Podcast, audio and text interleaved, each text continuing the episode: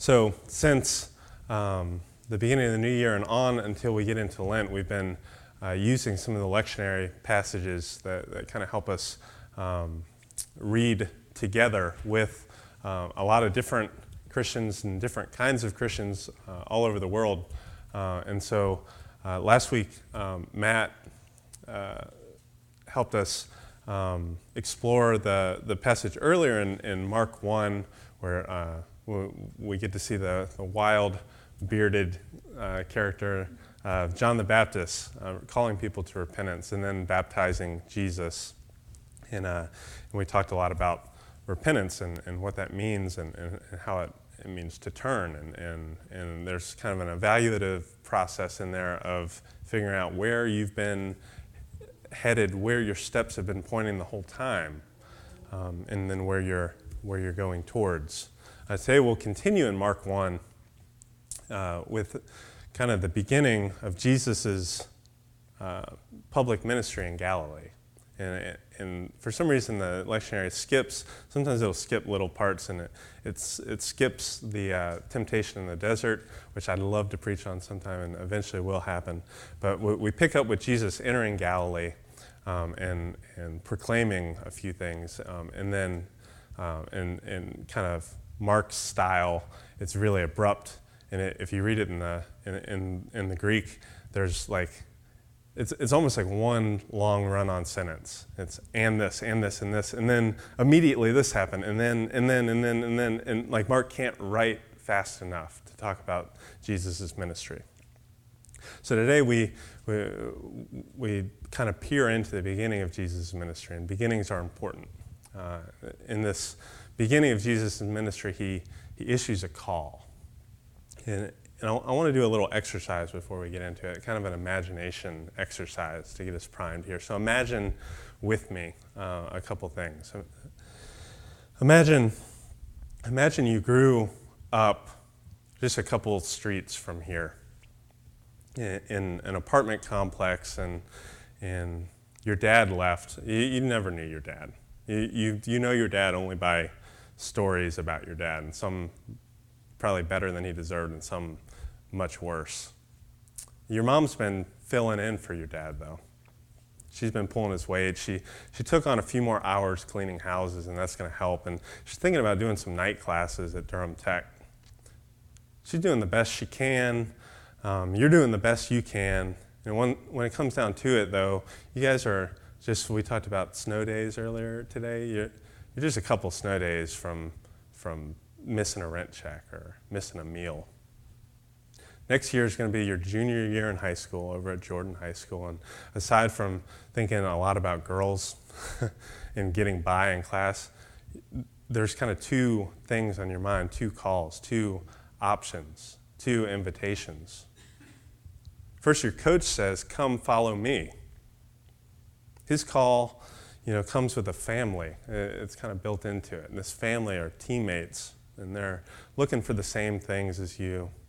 They're, they're kind of, their lives are in a lot of ways exactly like yours. You're all pulling together, you're doing the same amount of work, and, and you're in most of the same classes. His call might uh, lead to a scholarship. It, it would be the first time anyone in your family has gone away to college. His call might mean a little bit of fame or notoriety, a, a way out, maybe even a payday for your mom coach's call sounds pretty good, but it's kind of a lottery, right? it might work, it might not work, and scratching off lotto tickets isn't really going to help things right now. So then there's another call, and this other call comes from your buddy's older brother. He's also saying, Come, follow me.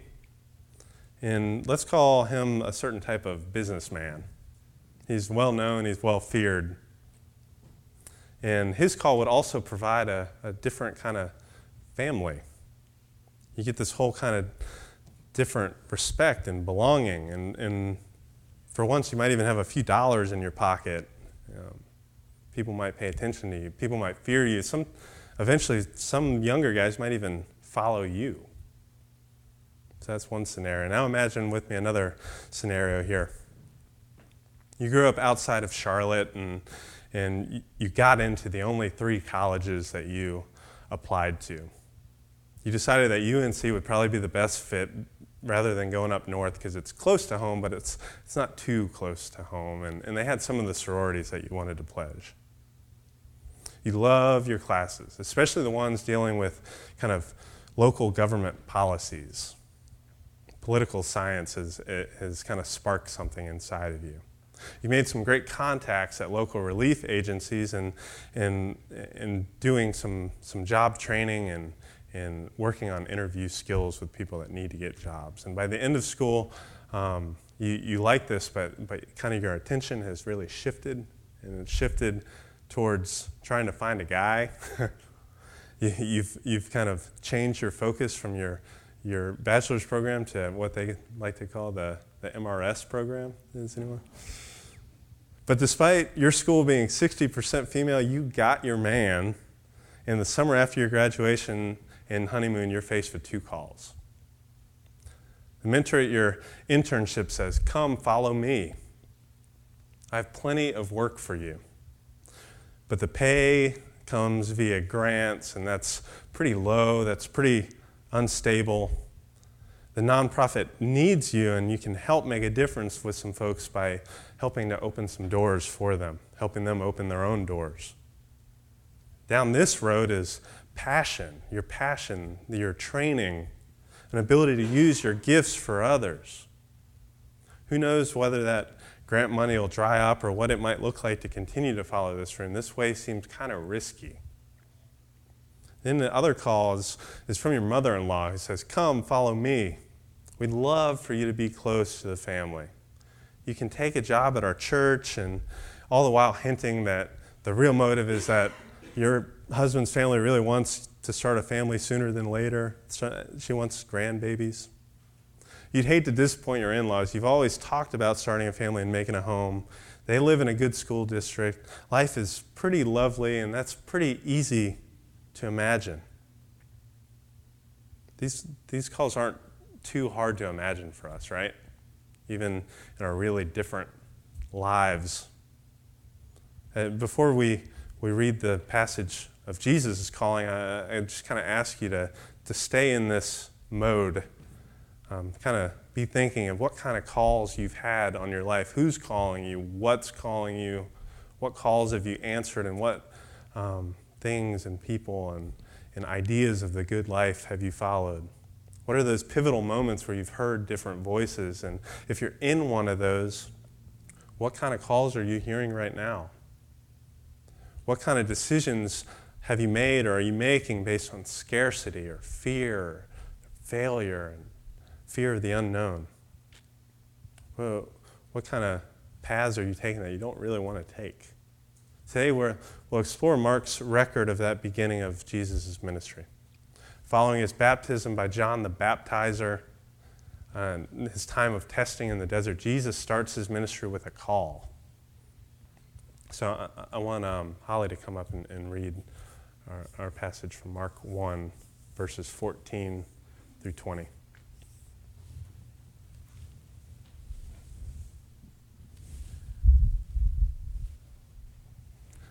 You can use that one, actually.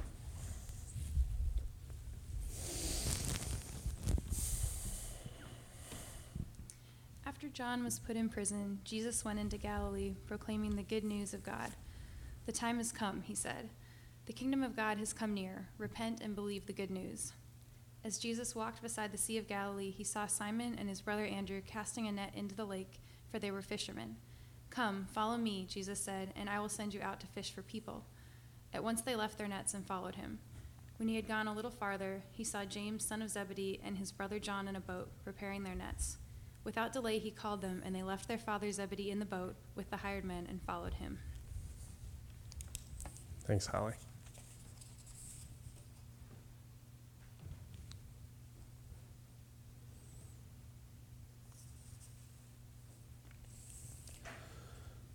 Of all the calls that we're always hearing and responding to in our lives, Jesus issues a call uh, to each and every one of us. And it's a call to to follow him. a call to follow him as he seeks to restore all things. It's a call to become his disciple, his uh, apprentice, someone whose life becomes so intertwined with his that you start to look like him, see like him, and think like him, and act like him. That you start to love what he loves and imagine healing and wholeness for every broken thing that he encounters. Jesus' call is to come and to die to your old ways of looking at things. And these are could be old crutches that you've learned to lean on that you don't know how to even stand without, or they could be your greatest strengths in exchange for a new life, an abundant life, eternal life that starts now. Jesus' call is an all encompassing call.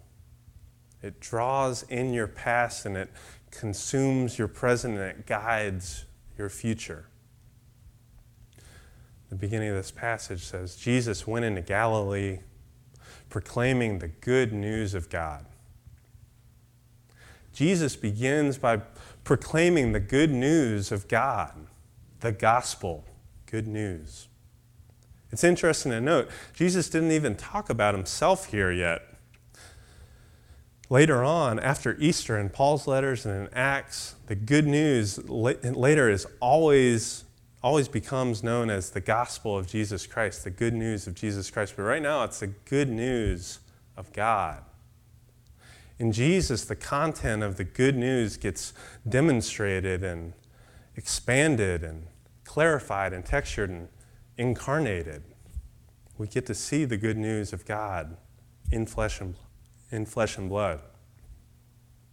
Jesus also, he speaks with authority, but he also appeals to authority not his own. He announces that God has some good news for anyone within earshot. Afterwards, the church's mission will be to preach the good news of Jesus.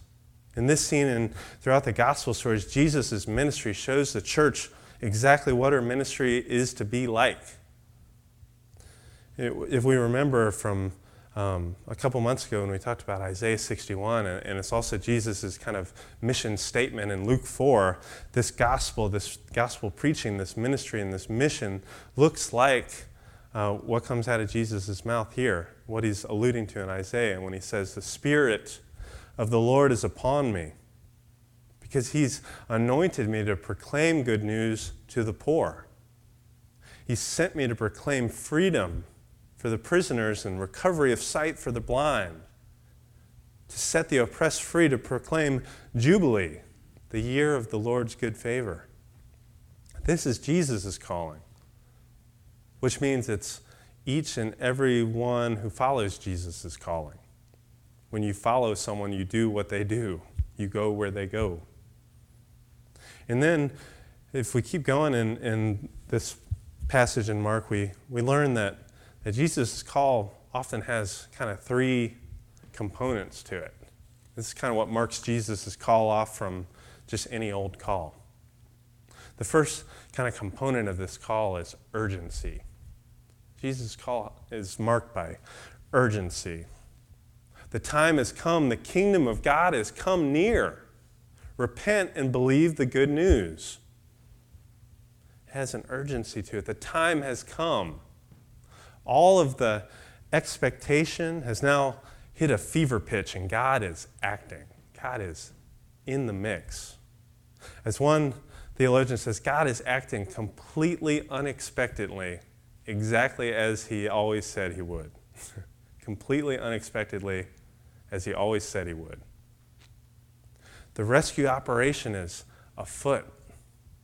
And heaven and earth are now intersecting in Jesus. God's kingdom, His dominion, everywhere He rules and holds sway, is now coming into focus. This urgency comes from now having to reckon with all of those faulty assumptions that we've made about who God is and how God is, how that kingdom's going to come. Most of the, the people that Jesus was around thought God's kingdom would come by violence, right? Now we would really show our oppressors who's boss. That's why in the garden, when, when Peter um, hacks a guy's ear off, Jesus says, put that away and heals his ear because then he's showing what God's kingdom coming looks like. And later he would show us on the cross. When Jesus calls, we put away all of our preconceived notions about what salvation looks like or who's in, what kinds of manipulation or posturing or violence we have to wield to save ourselves. We don't have to do that anymore. The kingdom of God is near. And when the kingdom of God is near, the only appropriate response is like John the Baptizer said to repent, to lay down even our best laid plans, our best ideas about what God's doing, how the Spirit's surprising us, and, and, and where this is all headed.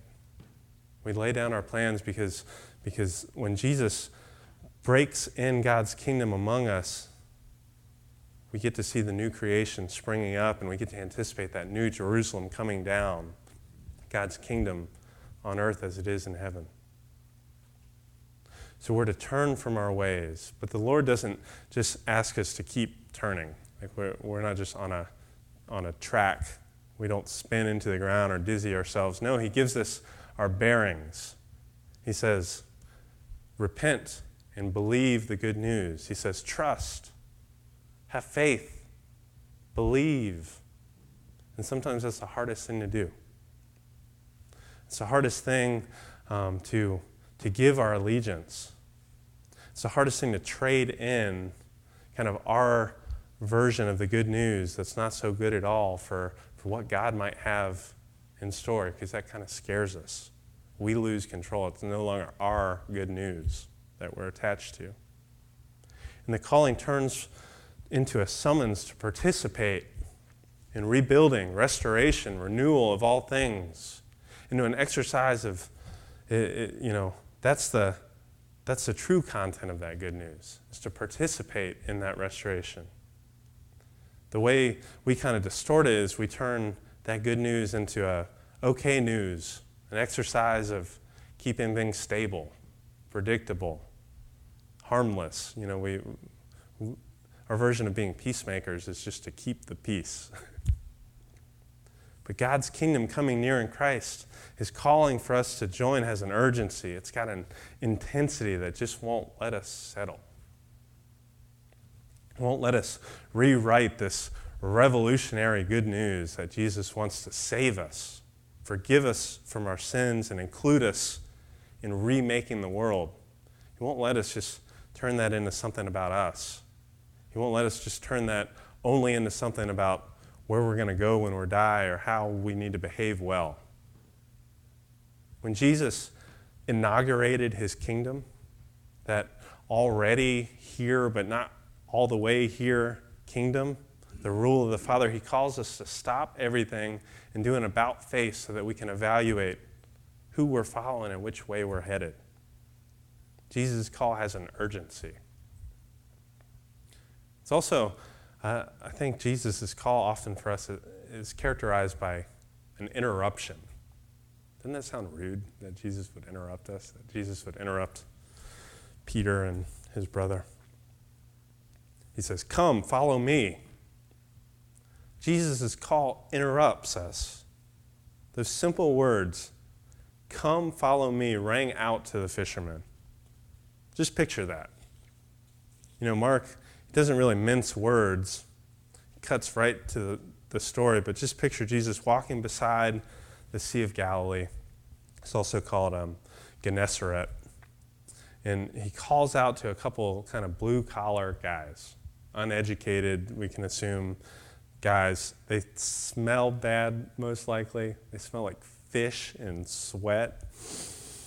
He says, Drop everything, let's go. And they do. That's the marvel of this story is they do. I don't know that I would. Dallas Willard, Willard describes this moment for Simon and Andrew and for us.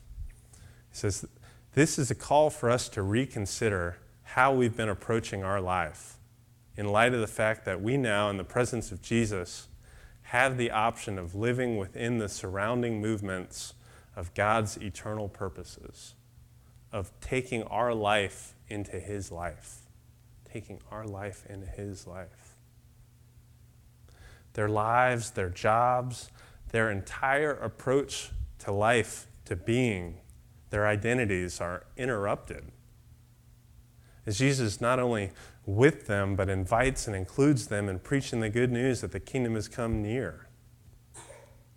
Perhaps that's one of the best habits that we can get into if we want to encounter Jesus more often. Being interruptible, right?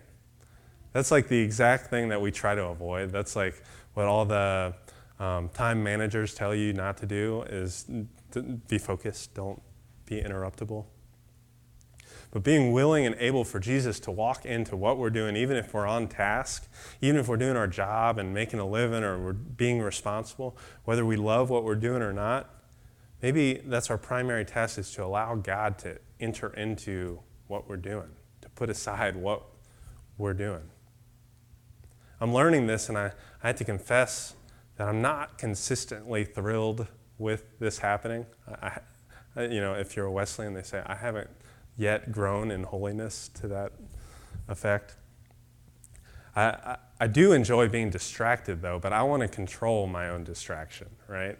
Like I want to I want to dictate the terms of when I'm going to like look up a song or check Instagram or whatever. But it, it, in in my recent experience, it's been the interruptions, not the ones of my own doing, that God has surprised me. That He's formed relationships and sparked opportunities to know and love a neighbor or a stranger. Uh, so, like, I work next door in, in an office over there, and, and if you brought kids over there, you know there's a bell, there, there's like a buzzer and a doorbell, and they're both really annoying. And, and it's, without fail, it's when I'm like most like, like in a flow that the buzzer will ring and then the doorbell will go off. And, uh, and it's, I'm always tempted to just ignore them and like hole up and pretend like they don't see my car outside, uh, you know.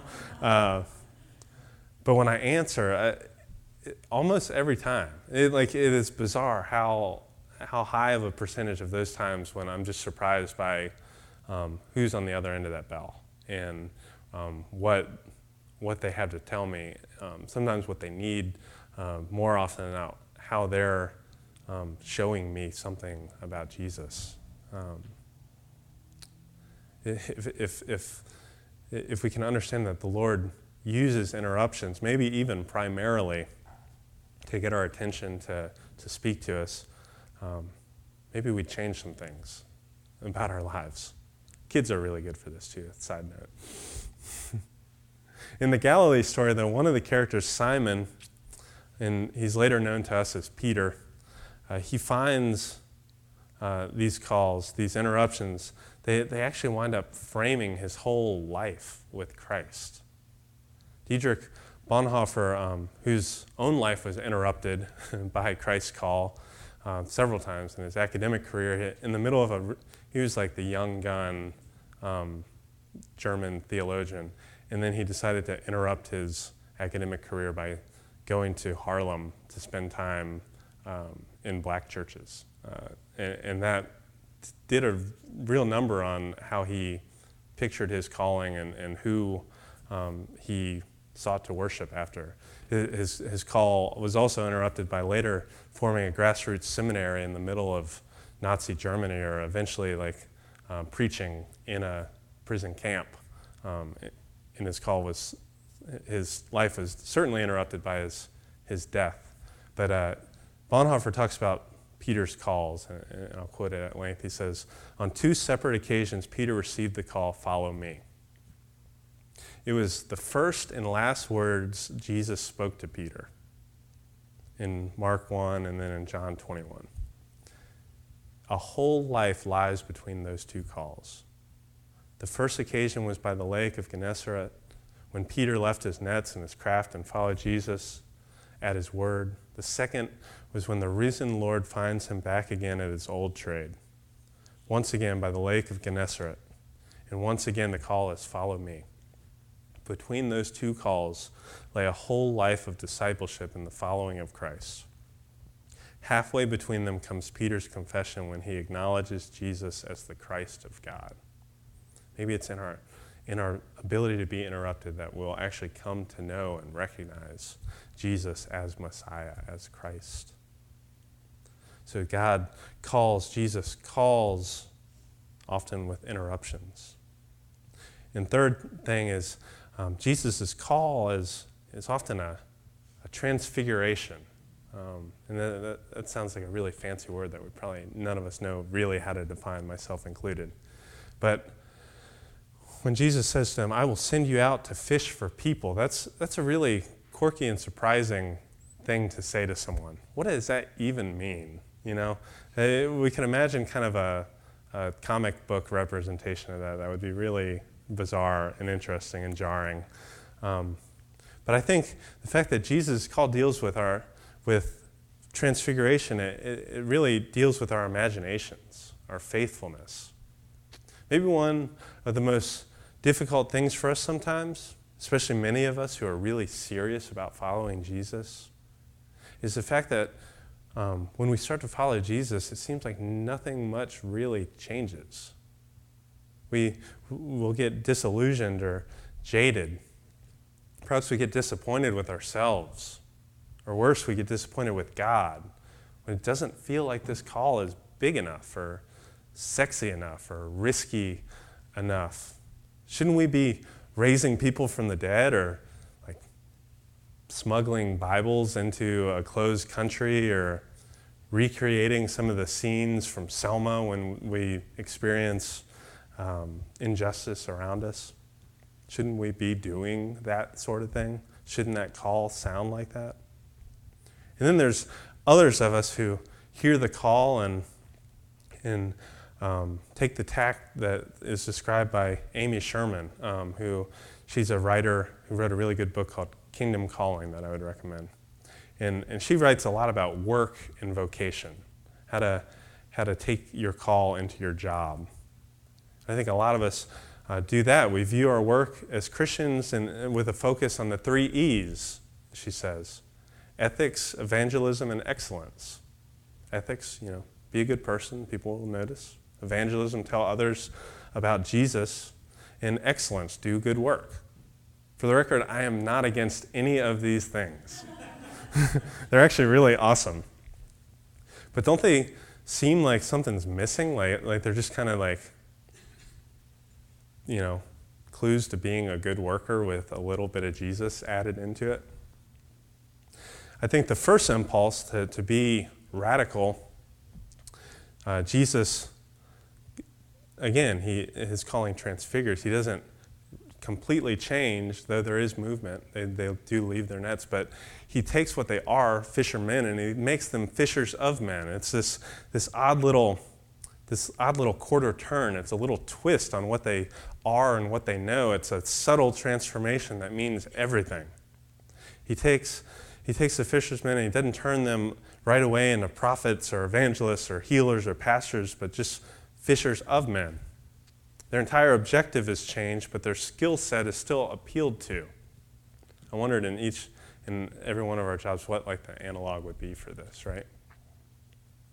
Now they're they're not trafficking now in live bait and nets and scales, but in something infinitely more kind of imaginative, exciting, and real God's kingdom. And then the, the second set of people that, that are kind of stable, um, Jesus kind of messes with that again. He interrupts and, and he sends. They drop their nets and he goes. He creates movement the call is, is a transfigured call. It's, it's a call for change, but it's a subtle change. It's complete, but it's subtle. The fact that the kingdom is at hand changes things. The kingdom is at arm's reach. So, if we let if if we let this stuff kind of start to work on our imaginations, maybe we can connect the dots between where we are now and in, in what it would mean like to be a, a blank of men, a, a, fisher of men in, in our own trades. Maybe we can start to connect the dots between where we are now and a new Jerusalem, Jerusalem that'll come down when God's reign is complete. Like that, that's kind of the, the neat thing with that imagery is, is like we know Jerusalem, you know. Uh, the, God's new creation is, is new, but it's not. It, it's that transfiguration. You know, I, I, would like to believe that, that the New Jerusalem here will be a, a new Durham laid over top the New Durham that will sparkle and be different. And we might, like Jesus' resurrected body, not even recognize it, but it'll also be so familiar and it'll make sense right then. The New Jerusalem and our resurrected bodies will be familiar and connected, but different and made new, incorruptible and changed, transparent to each other and to God. And, you know, in this vision of New Jerusalem, there's no longer any sun or moon. Think how weird that is. That's like the only two things. You know, you realize that with a kid, those are like some of the first things Noah got down is like, don't look at the sun, we look at the moon, and we can see it and it follows us in the car. but in the New Jerusalem, there will no longer be any sun or moon because Christ will be our light. This is what it means to be transfigured. Again, God is doing something completely unexpected and new, exactly as He said He would. What if we could grasp this in each and every one of our callings? What would that mean? Maybe this is something we talk about at potluck today. We start to just like brainstorm this because I guarantee you, you're not just going to figure it out. And sometimes the people that you talk to are going to help you figure it out. And we might be motivated by and towards God's vision of wholeness and restoration for ourselves and others, our neighborhoods, this earth. What if we could get in the habit of joining with each other and, and, and saying, as Paul says in 1 Corinthians, follow me as I follow Christ? And, you know, that, that's kind of the, I, I, think I think what Paul's saying is not some sort of lame like Xerox copy of a copy, but it, it's like let's walk together right behind Christ, spurring each other on, as Hebrews says, towards love and good deeds. What if we were urgent? What if we seemed open, more open to being interrupted? What if we could be changed by the good news that the kingdom of God has come near in Christ. That's my challenge. That's my hope um, for myself, for each and every one of you, for Oak Church, and for this neighborhood. If you guys will pray with me, then we'll um, head into a time of conversation and confession with God. Pray with me. Now, Father, we thank you for issuing a call, and it's it's the simplest call. So, so simple. Come and follow me. Drop what you're doing, drop who you are, and join with me. Father, give us courage to heed that call. If there's anyone in here that has never heard that call and, and wants to start that following, um, Father, give them um, courage. We thank you for your spirit. Help them talk to someone who can help them in that following. Father, we thank you for um, the calls you've placed on this church collectively and individually. Calls to follow you, calls to um, imagine what your healing looks like in, in real lives and real places, real people, families, and um, relationships. Father, continue to, to, to show us as we follow you. Show us where we're going by your Spirit. We thank you for your word that illumines our, our paths. And Father, help us be prepared to be interrupted. Help us be interruptible and, and give us keen eyes and ears to know what you're doing when that happens. Give us open hearts um, to, to reach out to, to people. And Father, we love you so much. We thank you for your grace. We thank you for your faithfulness. And we thank you for choosing us uh, to be your hands and feet in this world. We pray all this in Jesus' name. Amen.